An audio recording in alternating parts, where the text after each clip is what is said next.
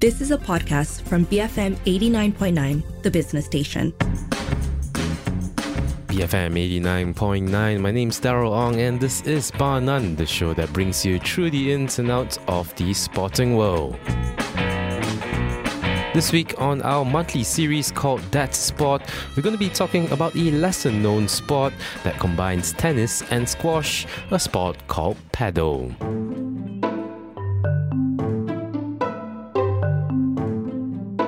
Padel is a sport that has experienced a remarkable rise in popularity, transforming from a relatively niche sport to now a global phenomenon. It's known as the fastest growing racket sport in the world, which many believe began as early as the nineteen twenties as a pastime on British cruise ships, while others claim that its origins lie in Spain and Latin America.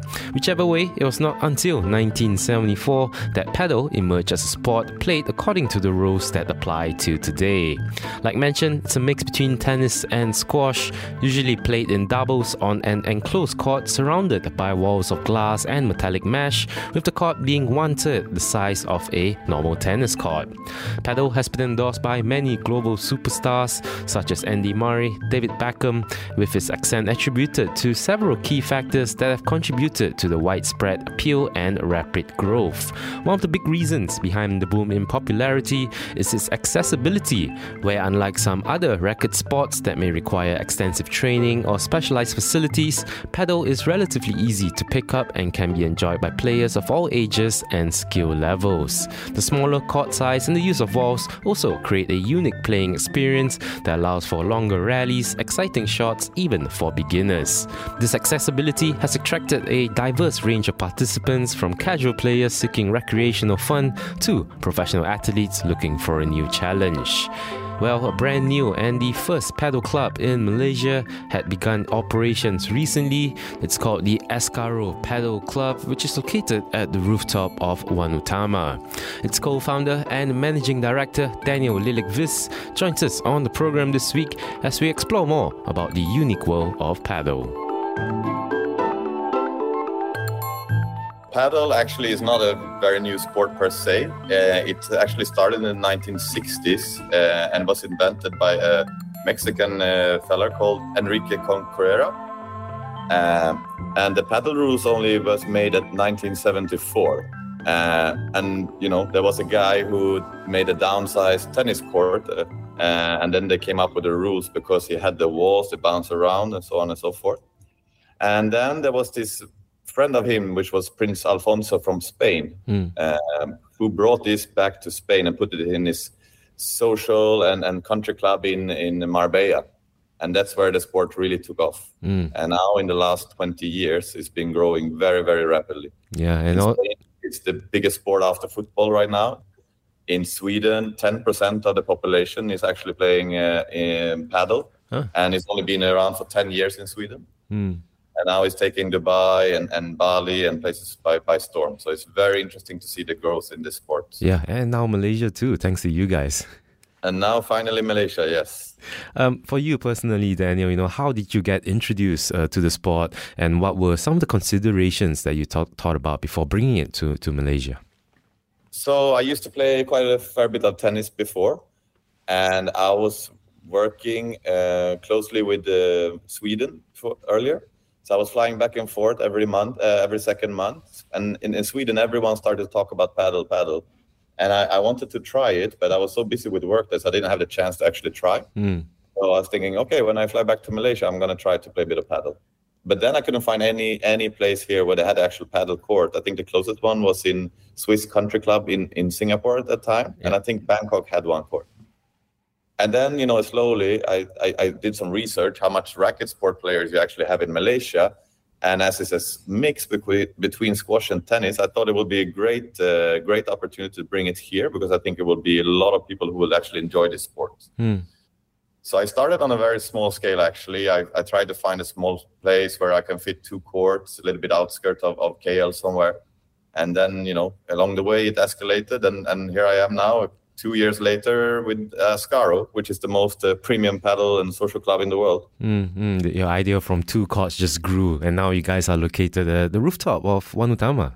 Correct, correct. Yeah, uh, give give us a bit of insight. You know, you, you mentioned that uh, it's a mix of tennis and squash, but what are some of the basic rules and what are the scoring system like uh, in Padel?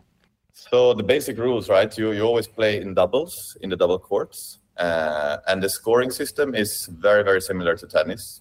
You the, the scoring is fifteen, thirty, forty, deuce, advantage, and so on and so forth. Mm-hmm. And you play six games in a set. Uh, there can be tiebreak and so on and so forth. Uh, But what's unique with this sport, right? You're playing on a court that is slightly twenty-five percent uh, smaller than a tennis court. And you can also use the elements of the wall to bounce uh, to, to bounce the ball back, basically. Mm. That's where squash comes in. Correct, correct. Mm. So same as in tennis, you only have one bounce per side. Uh, you, of course, you can also hit the ball volley before it even bounces. But then you can choose to shoot it back into the glass, so it goes over to the opponent's side. Mm. Or you can let the ball bounce into the glass and return the ball to the other side before it bounces again. Yeah. And this is what I think makes the sport so much easier to learn as well. Yeah. And it's easier to get into it because the learning curve is not as maybe as difficult as in squash and tennis. Yeah. Uh, as the ball always stays within the court, you don't have to chase the ball so much, so it's less tiring in that sense. You, you say the ball always stays in the court, but while doing research for this show, I know something, a phrase stood out, out of ball, out of court ball, right? People aim to do that. Correct. Uh, we won't see that in Malaysia as of now because you need to reach a certain level, I would say, if you're not very lucky. Mm. Because there's a certain sweet spot you can hit uh, on the court where it bounces in the ground and then a certain space on the glass and then it goes out. And the professionals are good. They can actually run out the court and return the ball in mm. to the opponent's nets. Mm. And that will be your score.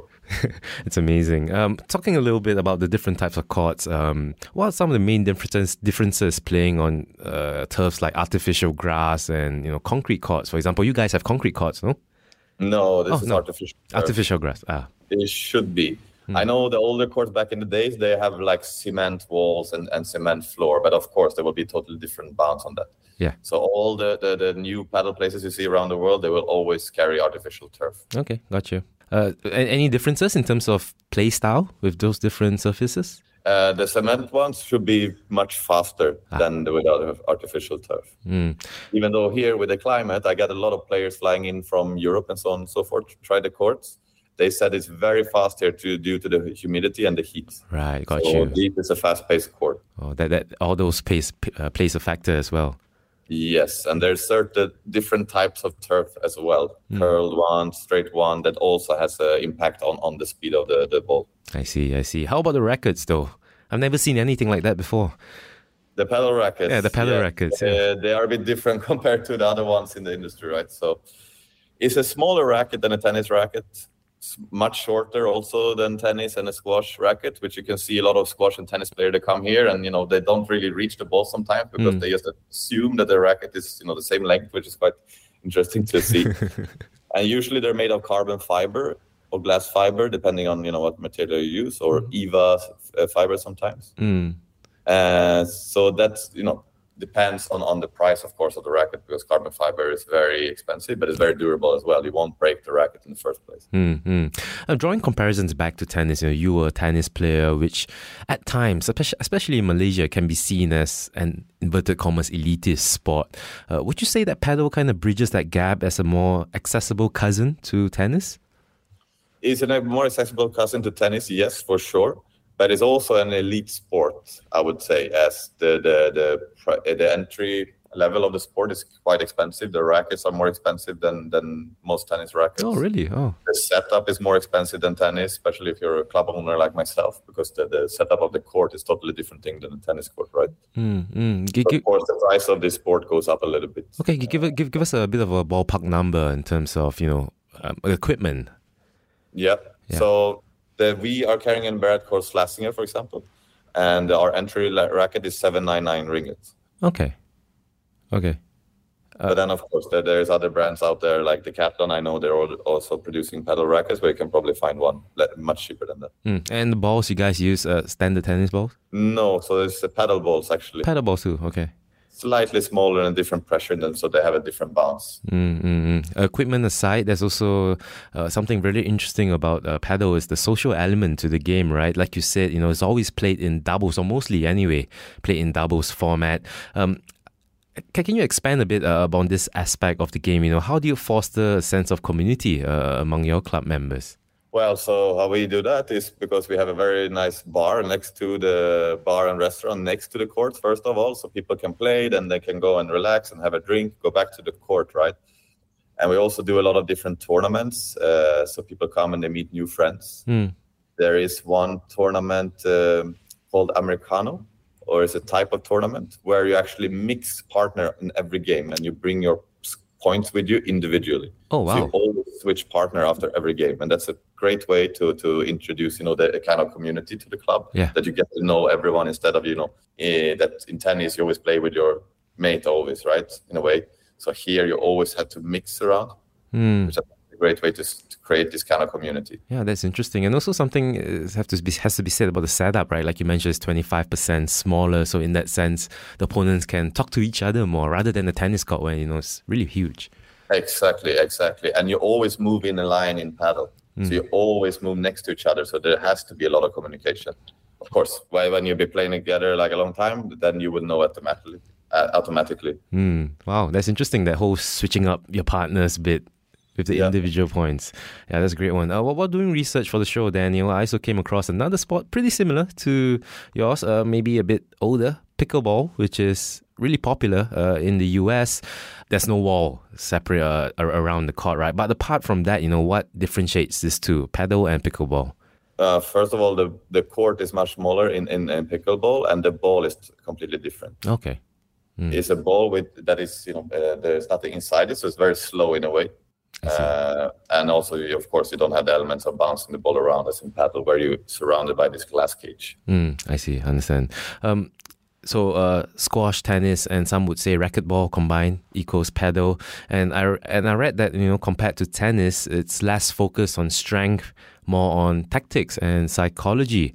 Uh, Daniel, give us an insight. What are some of the key techniques and skills required to excel at paddle? What did you have to learn? Uh, well, that, that's a very good question. I mean, first of all, for me, uh, as a tennis player, you think it's a lot of, you know, using power and so on, you yep, know, yep. force. Here, you need to probably take a step back and understand that you don't need to go full force. It's more about, you know, pushing your plays back, and you know you you need to go to the net, and then it's only from there you can attack. Actually, mm, from mm. back here is only defense. Right. Compared to tennis, where you can hit a big smash from the back line and still make a point. In paddle, that's almost impossible. And also the the, the inclusion of the wall around it. I'm sure that changes up things a little bit compared to normal Correct. tennis. That right? makes it very interesting. You can hit it to the back. The ball in the corners, and then you need to know exactly where the ball should technically go, right? Mm. And then you have to turn around and so on and so forth. Interesting, interesting. Uh, so among some of the superstars and, you know, international athletes that have endorsed paddle, likes of tennis player Andy Murray, David Beckham, Zlatan Ibrahimovic, all has been invested uh, in the sport. And it's a sport, like I said at the top of the interview, the fastest growing racket sport in the world. Uh, what would you attribute this rapid growth of paddle to worldwide? I think for sure it's the social aspect and, you know, the, the, the accessibility, and it is easy to learn. Mm. I know in Sweden, for example, they even had a little bit of an issue that a lot of the tennis courts is actually converted into paddle courts. Mm. Converted? Oh. Yes. Mm. That might happen here in Malaysia too one day, who knows? Yeah, because uh, tennis clubs around the world are also adding and converting their clubs, like you mentioned, to uh, paddle courts to keep up with the demand, right? Do you foresee a trend of, you know, guys like yourself uh, coming from tennis, switching completely over to, to paddle, leaving tennis behind? Yes, for sure. Some people, they will still play both sports, because I still love tennis. So, you know, mm. once in a while I will play it. But now it's time for me to practice and become a good paddle player first. Great stuff. And another thing I see as well, that paddle has, you know, people putting a roof on, over it. And in, in, in Europe, a lot of them are indoors as well. So you can play it all year round. Mm. Tennis courts here in Malaysia, for example, in the middle of the day, you don't really want to play because it's so hot, right? Mm, yeah, speaking of being here and the the, the weather and stuff like that, uh, Malaysians, we have our favorite core sports, you know, the likes of badminton, football. That that will always be a Malaysian sport. Before the interview, you, off the mic, you told me that the local reaction has been great, you know. So t- t- tell us a little bit about it, you know. How are people receptive to paddle, you know? Are they willing to try new things? Definitely, definitely. A lot of people have heard about us from social media. Some people are just curious. They just come here and have a look. Uh, but when we give them the racket in the hand, so they try a little bit, I think most of the people, they actually come back and play because they get quite attached to it uh, directly. Mm, interesting. Europe, uh, like we mentioned, you're from Sweden, but Europe around as a thriving competitive paddle scene. And I know you, I know you guys organize tournaments as well, but uh, you know, if aspiring paddle player in Malaysia wants to make it pro, for example, is there an avenue for them to do that uh, here in Malaysia? Definitely. I mean, we had a lot of uh, professional athletes here already from squash and, and tennis, uh, mostly. Uh, and we see a lot of potential in them. With the right coaching, uh, I think we can really see some Malaysian top players in the future. Mm. And how do you, and do you guys coach as well, the club? Or how do you source for your coaches? Yes, I have uh, some uh, coaches that uh, are part-timers, mm. one French, one uh, Spanish guy, and now I just flew in a guest coach from Spain as well. Nice. So you got to be here for six weeks. Nice. So guys ho- holding workshops, stuff like that?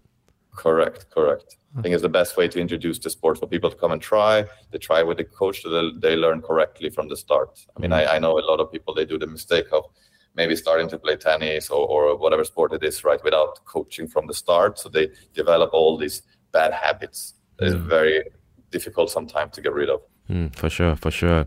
Uh, Padel is a sport that, you know, is now currently played worldwide, a bunch of countries around the world. However, it's not yet an Olympic sport. Maybe that's the ultimate goal, right? And rumors, the target is set on the twenty thirty-two Olympics uh, in Brisbane.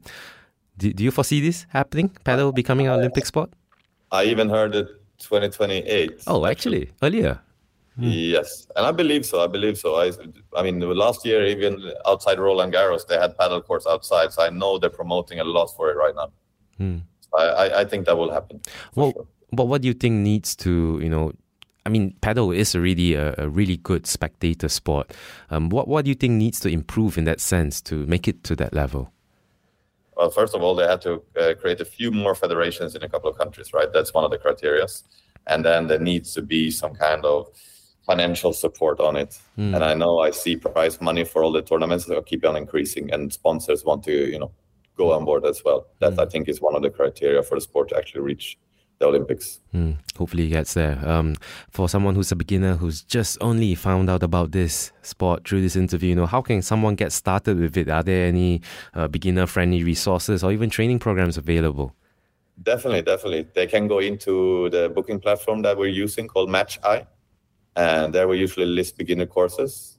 And if not, they can reach out to us directly and we can set up private uh, lessons. That's great. Well. Great stuff. Uh, for people listening to this, uh, interested in playing, are there any information online about the club? Yes, they can find the information online on uh, ascaro dot com. ascaro dot com. Uh, how about the rates? How, how how much do you guys charge? We are charging one hundred sixty ringgit per hour. And you're four players, so that's technically forty ringgit per person. Mm. And then we have rackets for rental and sale, as well as balls. Great. Uh, yeah, they can find all the information on ascaro padel dot com. So. That's great. The last question, Daniel. What are your future plans and goals uh, for the Ascaro Padel Club?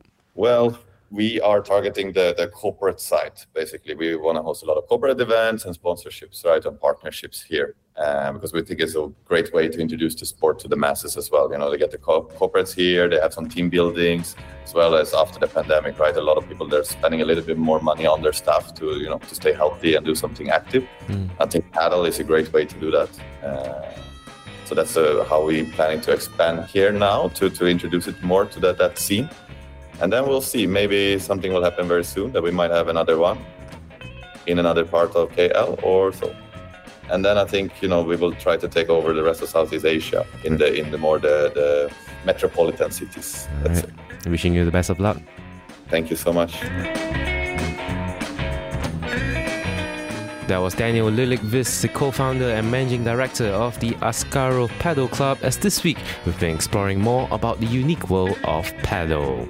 And with that, we've come to the end of this week's episode and our monthly special on a series called That's A Sport.